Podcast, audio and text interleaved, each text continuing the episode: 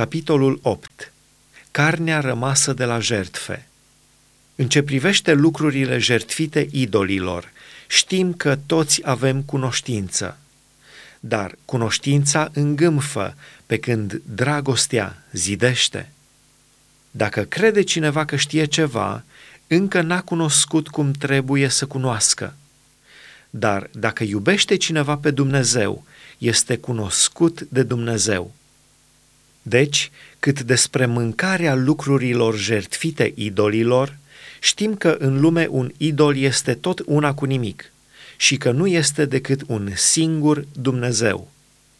Căci chiar dacă ar fi așa numiți Dumnezei, fie în cer, fie pe pământ, cum și sunt în adevăr mulți Dumnezei și mulți domni, totuși pentru noi nu este decât un singur Dumnezeu, Tatăl, de la care vin toate lucrurile și pentru care trăim și noi, și un singur Domn, Isus Hristos, prin care sunt toate lucrurile și prin El și noi. Dar nu toți au cunoștința aceasta, ci unii, fiind obișnuiți până acum cu idolul, mănâncă un lucru ca fiind jertfit unui idol și cugetul lor, care este slab, este întinat. Dar nu carnea ne face pe noi plăcuți lui Dumnezeu. Nu câștigăm nimic dacă mâncăm din ea și nu pierdem nimic dacă nu mâncăm.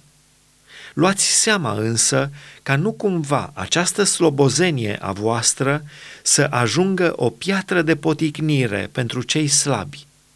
Căci dacă te vede cineva pe tine care ai cunoștință că șezi la masă într-un templu de idoli, cugetul lui, care este slab, nu-l va împinge pe el să mănânce din lucrurile jertfite idolilor? Și astfel, el, care este slab, va pieri din pricina acestei cunoștințe a ta. El, fratele, pentru care a murit Hristos. Dacă păcătuiți astfel împotriva fraților și le răniți cugetul lor slab, păcătuiți împotriva lui Hristos.